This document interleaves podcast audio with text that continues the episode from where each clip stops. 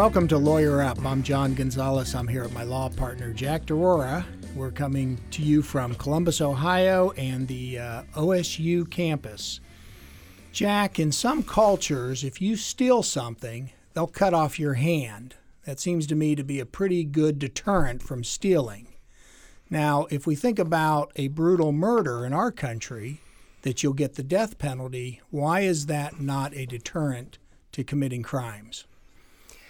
You know, I, I can't say exactly, but I suspect that one reason is that between conviction and actual execution, it's not unusual for there to be about a 20 year period uh, that consists of a number of legal challenges, most of which take place in federal court under what's called habeas corpus. Now, I suppose if we were going to immediately take a murderer and hang him in the public square the next day, perhaps there would be some deterrence. But in the situation we have, there isn't. Our guest today uh, probably knows as much about this subject as anybody. He was a Ohio uh, Attorney General, a Republican.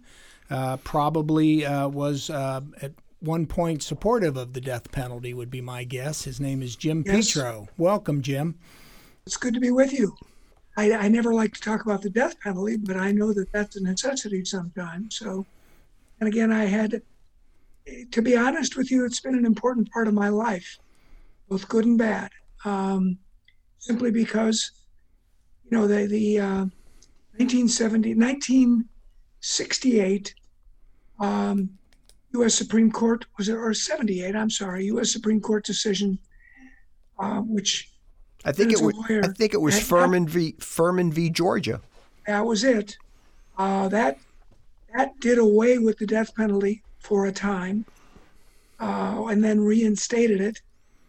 And um, we then adopted a death penalty at the state level in 1981.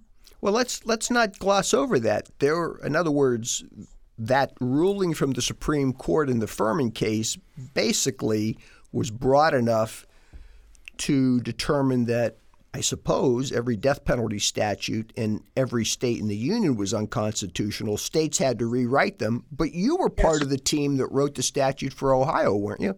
I was. I was on the subcommittee of the uh, House Judiciary Committee, which ultimately wrote the bill. That subcommittee was about 10 members, and then that part of it was done, and we basically finished our work. We went to the full Judiciary Committee in the House, did our own work on that, ultimately adopted the bill, a very close vote in the House. Then it went to the Senate and went through the same process. Wasn't retired Supreme Court Justice Pfeifer part of that subcommittee? Certainly was. Okay, so you had to be a proponent of the death penalty in 1981 was. I know you're not a proponent today. When did the conversion occur and how did it occur? Well, you know, the, ver- the conversion was occurring even w- while I was supervising executions. The Attorney General, for one reason or another, was given the role of a supervision role in, in the execution process. And so with the first execution that came back, I was AG. Bob Taft was um, governor, and obviously he had the ability to uh, to um, make a make a determination not to go forward with the execution. I had the ability to advocate not to go forward with an execution. Um, I monitored the executions. 19 of them in those days, mm.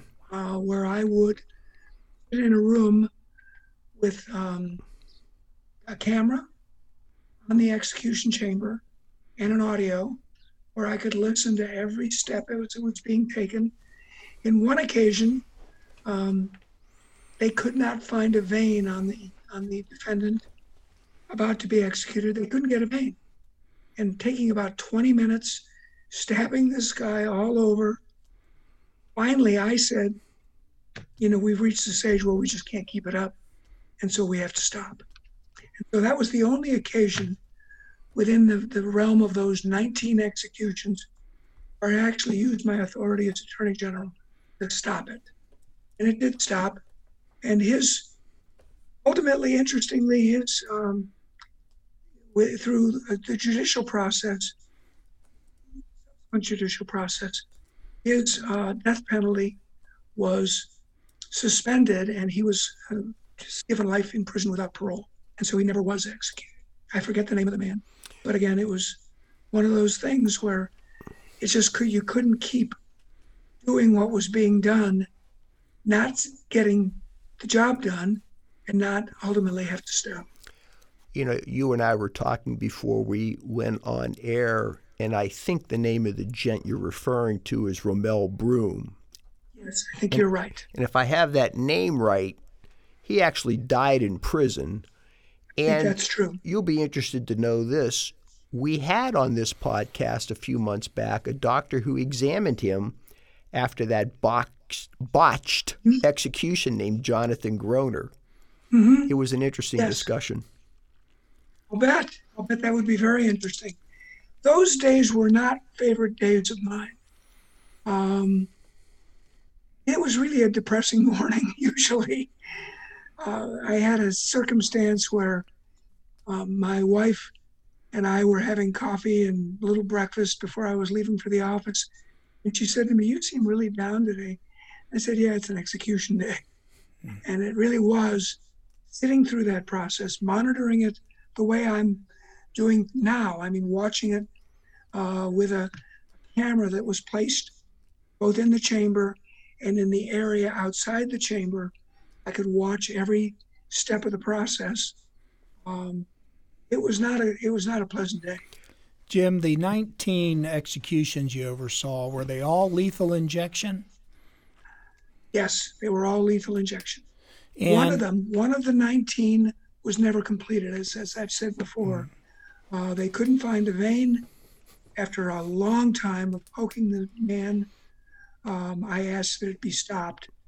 It isn't uh, that rare that uh, executions are stopped at the last minute, so to speak, uh, mm-hmm. either by a governor or an order from the federal court. Were you ever involved in that situation where it was, hey, hey, wait, we got an order, we, we need to stop? I don't believe so. You know, and you think, well, why wouldn't you remember that? 19 of them, I begin to think that they were all fairly routine. Uh, I would go into a, there was a special room, a, a you know, a very small um, room that had access to all the technology I needed to watch it. And I would go in the room, um, sit down, and basically watch the process um, from the beginning of the defendant coming out of the jail cell over to the death penalty area. So there was kind of a waiting area, and there was actually an execution room that he'd be taken into and be strapped down on a gurney.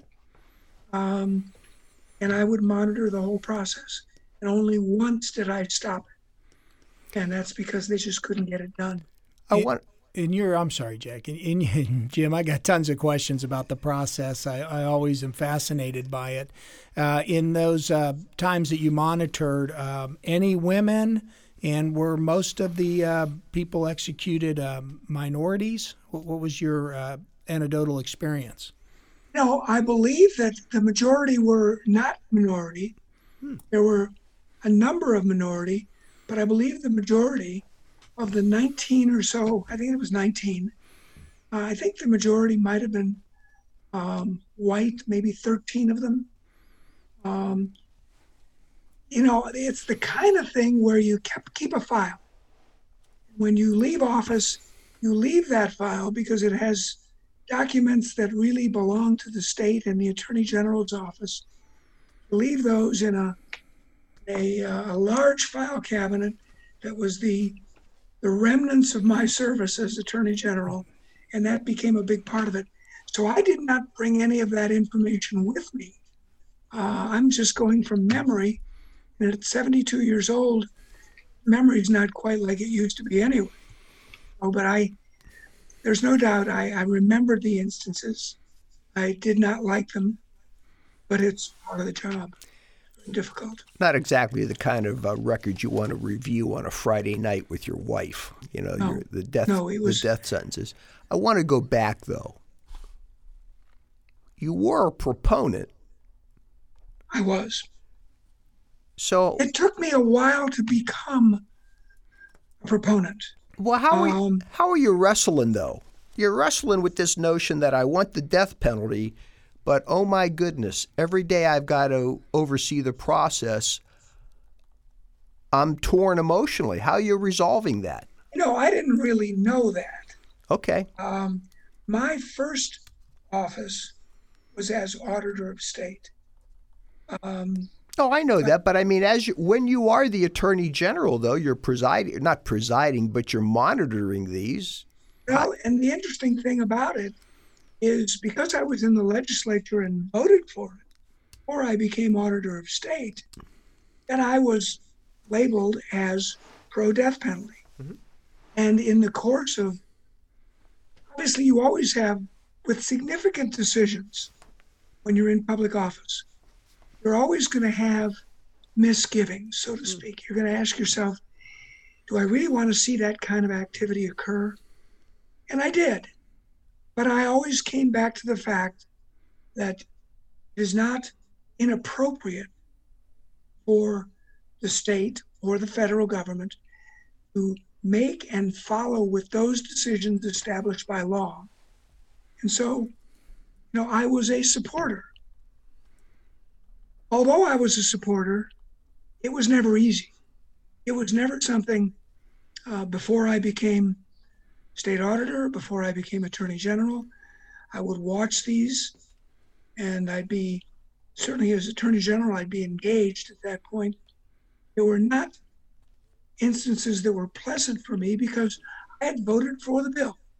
We did not have a death penalty in Ohio when I became a member of the legislature. The bill came first to the House, then to the Senate, and came back for ratification in the House in a new form. And in each one of those steps, I voted in favor of it. And so, in my own mind, I was part of the process that created in Ohio a new death penalty. And someday I knew that death penalty would begin again. It took many years because you've got to go through all those convictions that occur after 1981, where an indictment with the death penalty specifications permitted.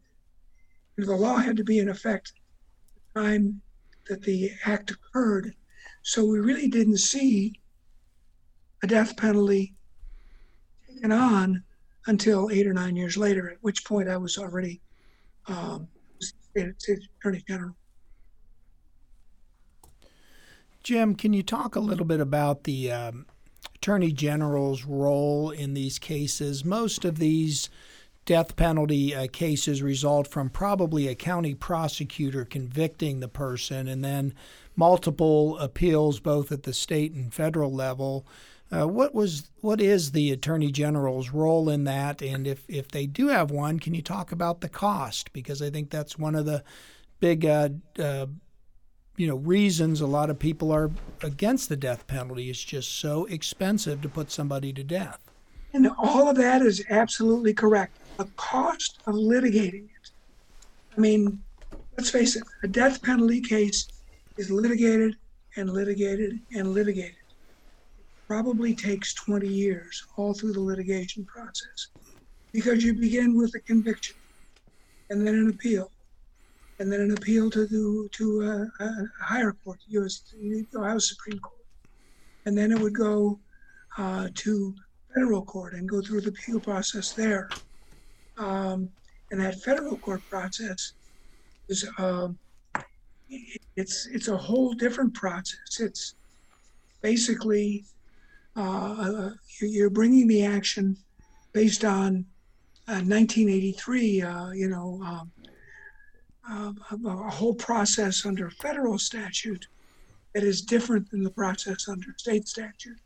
That takes years and years and years. And uh, when I was undergoing the process of my first hands on execution engagement as Attorney General, I believe that man had been convicted maybe 20 years before.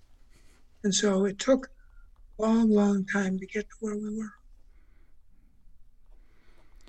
And so people um, might understand too that oftentimes the um, person who's convicted is uh, represented in all of those appeals by a state appointed lawyer. So the states are paying for that.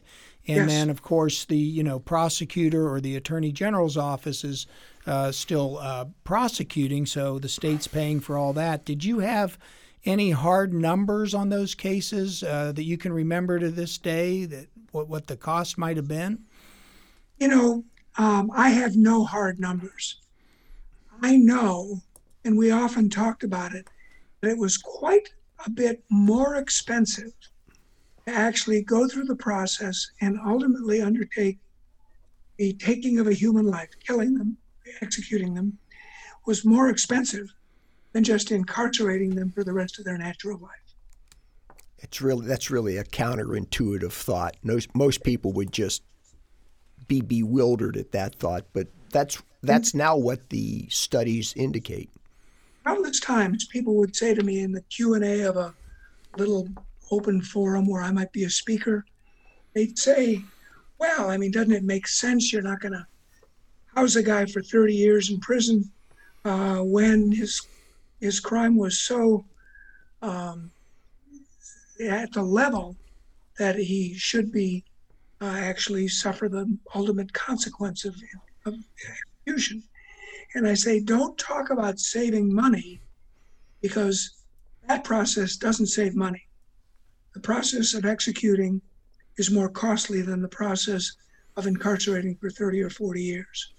Make that clear. Uh, it's not cheaper. Did you have the opportunity to talk to the um, victims or the victims' families uh, during that time? And was was there any solace in in you know the the retribution that uh, you know I guess some people seek? In every execution, it was arranged where I would have a, a phone conversation with the victim's family or someone close to the victim that became the person who was essentially the contact point. And I would call and explain what was going to happen at 10 o'clock in the morning that day and uh, talk about justice. And this is what we've established by law in the state of Ohio as justice. And they would hear me out. They would, again, sometimes it was a spouse, a child, it was a member of the family, usually. usually. There might have been occasional, it was just someone very close to the individual. And he'd been in, that person had been involved, she, she in this case. And uh, they were given the option of having an opportunity to speak with the attorney general who would administer the actual steps that lead up to the execution. And I would have that conversation. So in each case, I believe I had a conversation with the uh, the family of the victim, who was the victim of the of the crime perpetrator, who was being executed, and only on one occasion, did, there was only one family member surviving, and that individual said, you know, I just don't think I can handle it. Would, you know, not necessarily would like to have a conversation with the attorney general, which is fine with me. But uh, I had a lot of, uh, in the other 18 instances, I had a fairly lengthy 10, 15 minute conversation. And uh, it was with the family member closest the victim of the perpetrator of the crime who was being executed. Jim, I'd like to change the course of the conversation a little.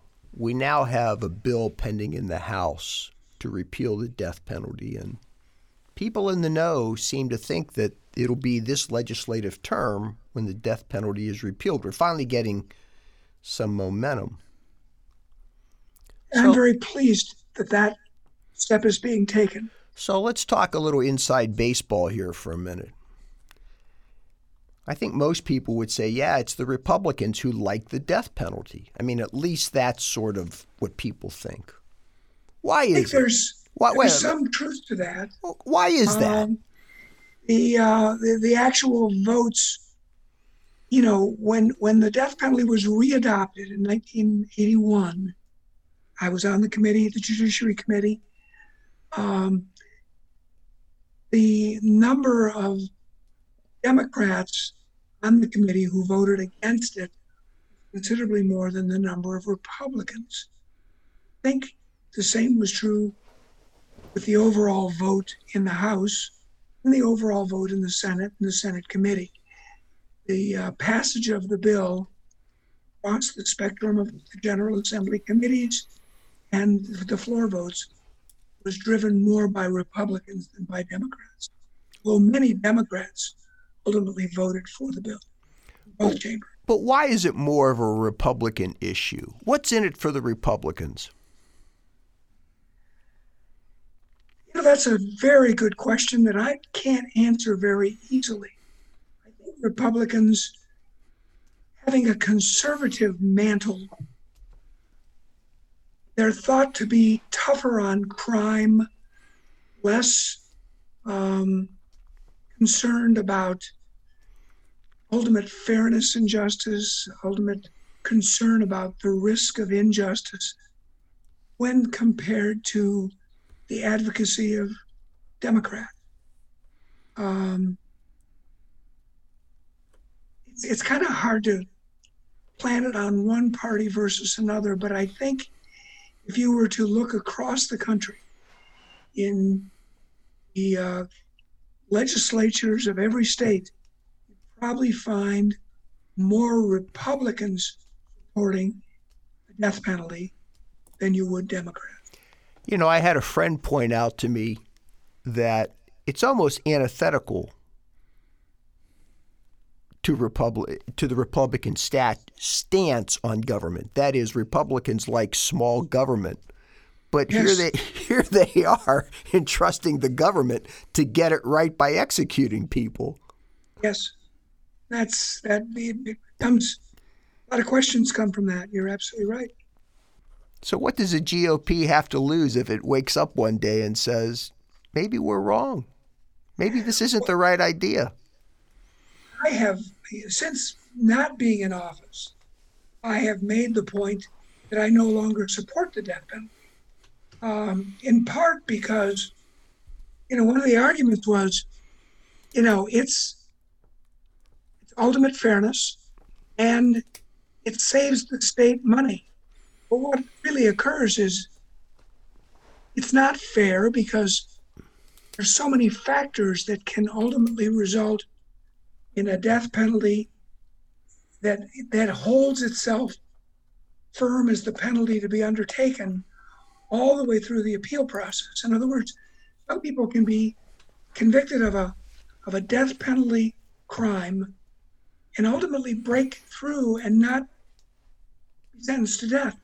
But others, based on jurisdiction, you know, where in the state it may have occurred, others uh, will get a jury that won't give a death penalty result. Um, I saw that in my days as Attorney General. I saw that frequently, where uh, conviction would occur, and the jury would not find a death penalty, even though it was a horrendous uh, crime. But that region, that county, may not have had a populace that was that willing to execute. And so you wouldn't get a jury that was unanimously going to vote to execute the defendant in that region. I mean, literally, um, I don't want to name the counties, but I could pick counties where they were not likely to uh, to pass a death penalty, and then there were other counties where they were going to jump and pass that death penalty as quickly as they could. Jim, am I correct that uh, these county prosecutors throughout uh, the state of Ohio have the discretion to bring uh, charges that uh, could result in a death penalty, and then, you know, on the other side, bring charges that wouldn't result in a death penalty? Ultimately, at our level, um, the prosecutor is the final determiner um, in these cases. Now, he can basically say, I'm not going to make this determination and presenting this case to the jury, and the jury makes this determination. But the prosecutor does not have to ask for the death penalty. And if the prosecutor does not, the jury can't undertake the death penalty where it has not been sought by the prosecution. So ultimately, it comes down to, to the prosecutor. That's a powerful card sometimes, I bet, to play by the prosecutor because it's probably easier to get a plea agreement if uh, the person uh, it can spend the rest of their life in prison as opposed to facing the death penalty. Uh, how do prosecutors feel about the death penalty in your experience? I would say there were a significant majority of prosecutors who felt because it was the law that if the, the crime was of such a level that the law was being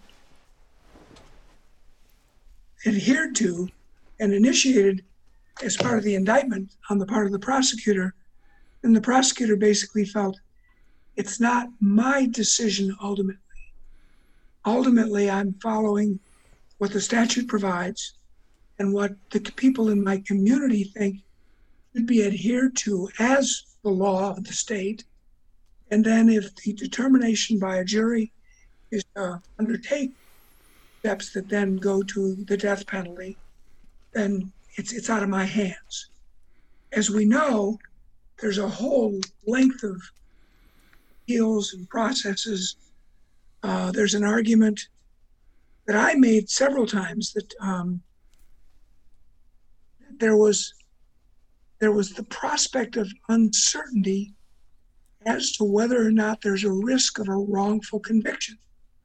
And I made the point, even to prosecutors who ultimately agreed with me, so that the death penalty was not sought, or if if it was, I mean, the prosecutor would have to then withdraw the death penalty and instead ask for life in prison without parole. That happened a number of times. I don't even want to mention the counties, but there were counties, prosecutors, very, very well meaning in this regard, and then just said, um, this is not a decision I should make. A decision that has to be made by a jury. I'll give them that option, but it's up to the jury. And that was a, a reasonable thing also. Well, our system is based on the um, adversary system, so you have uh, very high quality prosecutors, and when they go after somebody, there's a good likelihood of, of conviction. And um, so uh, sometimes juries get it wrong. Uh, Jack mm-hmm. and I do sure. mostly civil work, and uh, oftentimes when we lose, we think the jury got it wrong. So, uh, and sometimes oh, the yeah. courts agree with us. Um, I've seen cases, and I was never much of a defense lawyer, although I did some defense work when I was in private practice. Um, and there's no question I saw juries get it wrong. Heck, I saw juries get it wrong as an observer, um, maybe getting ready to, to, handle the appeal down the road. And uh, I was concerned about that. Um, I actually, when I was, I started out the late George Smith, mm-hmm. wonderful lawyer, prosecutor, judge. He was my first employer as a lawyer. Hmm. That's the bar. I actually, from Cleveland, went to Case Law School. Um, my wife and I were just married. Just before we finished, I finished law school. We got married, and um, I had come to meet George Smith at a couple of different political events talking about running for attorney general. But he was, at the time, he was uh, the prosecuting attorney for Franklin County. And um, I was talking to him one day and I said, you know, I just getting ready to take the bar exam. And I'll get that. And he said, well, you're going to pass it, aren't you? I said, well, sure, I'll pass. Uh, hopefully. And I did. I didn't have any problem. But he said, well, if you're interested in being a prosecutor, come and see me. And I did. And he hired me. And so that was, and again, I was not a Columbus person, although I'd gone to Columbus through college near Columbus in Granville, Ohio. I was a graduate of Denison University. My wife's a graduate of Denison. And so in those days when you're in college, even though I'm a Clevelander, my wife was from, from Tiffin, Ohio, you kind of get used to the Columbus area because you're going to college not far away. Although in those days, it took an hour to get from Granville to Columbus. Now you do it in 25 minutes. But um, I, I got to know Columbus and like Columbus. So when I and I was just married and my wife liked Columbus, so we, you know, I went to see George Smith. He said, "You're hired," and I that was my first job out of law school. Let's go back to the idea of prosecutors deciding that a case should be a capital case. How often is that decision a matter of just playing to the crowd, so to speak? My experience with prosecutors I've worked with, that doesn't count every prosecutor in the state, but prosecutors I've, I've worked with, they took the responsibility very, very seriously. Prosecutors that I, you know, George Smith being the first one, Ron O'Brien being a colleague of mine, and then he became prosecuting attorney in, in Franklin County, and others that I came to know, I have great respect for because they had great respect for the concept of justice. And you know, I, I had cases with uh, with Ron O'Brien who sought the death penalty, but said, you know, it, it, it's a train that doesn't stop very easily. And this case, well, I think he's guilty beyond a reasonable doubt don't think we want to pursue the death penalty in this. And there were there were fine, fine prosecutors who reached reached out in cases like that and made a decision not to pursue it, just in the event that they could be wrong.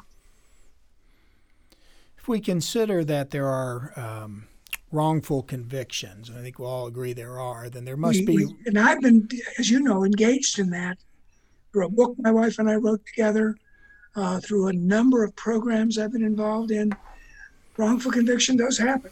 It really does. And I know our Supreme Court has a task force uh, that that's uh, trying to um, uh, figure out how to how to minimize wrongful convictions. But if we yes. all accept that that's uh, the truth, then there must be wrongful executions. There have been, I'm sure. I, I would think so too. So a tough question for you, Jim, is is uh, any of your 19 ever come back where it was decided that hey, that person uh, really didn't do what they were accused of doing. No, it never happened. And part of it, and I'm not, I'm not taking credit for this, but at no time did I or the people working for me take this lightly.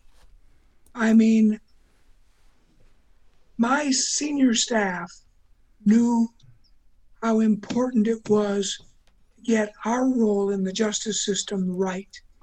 And um, they knew how I felt about it, and they had the same feelings. They did not want to be part of an error. And so when we examined a case, it came to us because it was ultimately going to be a death case. We obviously took the time to really go back through the files, through all the evidence that was presented, to confirm in our own mind the accuracy of the conviction. And if it weren't 100% accurate, we did something about it. I'm not going to even name the cases, but there were probably three or four where, based on conversation with my chief people, Jim Canepa was head of my criminal division. He's a, a very well regarded criminal justice lawyer and public official um, we would say, no, this is not one where we need to do that. Let's let's revert this case to life in prison without parole. That's a step we had the right to take as the AG, and we did. When somebody goes to the uh, governor and um, you know asks for uh, the sentence to be um, commuted to uh, life instead of a, a death, uh, what was what is the AG's role in that? And what what's the process, or what, what would the government, or excuse me, the governor look at uh, to make that you know, decision? In my experience, and mine was just a couple of years of doing this, so I don't know what everybody else's, but it would be something. The governor would never have done anything about it without meeting with me first. And so, uh, if there was that type of information flowing to the governor, it was also flowing to me. In this case, governor and I would sit down and talk about it. And we did have those occasions. In fact, no execution occurred without the governor in the 19 executions I was involved in, without the governor and I sitting down and talking. You uh, you've told us that uh, I guess your position while you were in public uh, office was that the law, under certain circumstances, called for the death penalty, and that's how you were able to justify your role in it. Uh, fast forward to today, if you were the governor, we still have the law on the books. Mm-hmm. You now have the ability to get somebody off of death row. Does your thinking change? No, I think that's a good that's a good opportunity, and I think, you know, it, I don't. I think our governor right now has had a real history in the criminal justice system, probably more than any governor we've ever had. I mean, we've never had a governor who, you know, spent much time in the criminal justice system as Mike DeWine, and so I think he also is someone who's extraordinarily careful. He and I, over the years, had a lot of discussions about this when we were both in office, and uh, we we kind of came to some of the same conclusions in our work. There's a lot of assault on the uh, idea of a death penalty from different angles, and I, and I and I know Jack and I uh, both applaud that. Uh, doctors that refuse to administer the drugs, uh, drug companies that refuse to uh, provide the, the, the drugs. Um, what other things are happening that you are aware of where um, anybody is trying to prevent this from um, from happening? Well, there's a lot of advocacy against the death penalty. A lot of organizations, and that kind of advocacy it's all over the country. Face it, federal level, state level. Some states um, and you can kind of identify the regions that they might be in, but some states much less than other states terms of their their their state-based support for the death penalty. But in every case, I think people are taking it very, very seriously. When I was in my early days of, of lawyering, it may not have been the case. You know, it was not um, you know, it was the law, it was the law. Now it's taken very, very seriously, much more so. And I know with our governor, who previously was the attorney general, um, he always took this whole thing extraordinarily seriously. We've had a lot of conversations about it over the years. As we wrap up the podcast, do you have a parting message for the Ohio State representatives and senators who are facing this issue? because there's a bill pending. Be honest, if I were to suggest anything from an advocacy standpoint to the members of the General Assembly, it would be the time has come where Ohio abandons the death penalty. Um, there will always be a risk of mistake. There is a much greater cost and a greater burden on the state actually go through all of that we are going to be far better off financially from a standpoint of what the cost is to the taxpayers and from a standpoint of overall justice if we because there's there's people who may have taken a human life and be convicted of the death penalty but they may not have been at the same level of culpability as someone else. There's always there's always different factors involved. And so, with all of that in mind, I think we've reached the stage where we need to repeal the death penalty in Ohio and no longer have a capital punishment. Jim, thank you for spending uh, time with us today and for your insight. Uh, it's certainly a life and death issue, and um, I'm certainly glad to have you on the side of abolishing the death penalty. Thank you. Thank you. It's good to be with you, and I hope that that, that viewpoint continues to uh, to become the majority viewpoint, and ultimately we see an end to it in Ohio. There's no value to it. My thanks to you as well, Jim. Thank you very much. It's good being with you. We'll be back uh, in a few weeks. We're going to be hearing from Jonathan Groner, who's been on the podcast before. He's a physician, and he'll be talking about gun violence from his very personal point of view as someone who has treated youngsters who have been the victims of gun violence. Until then, remember to lawyer up. So long.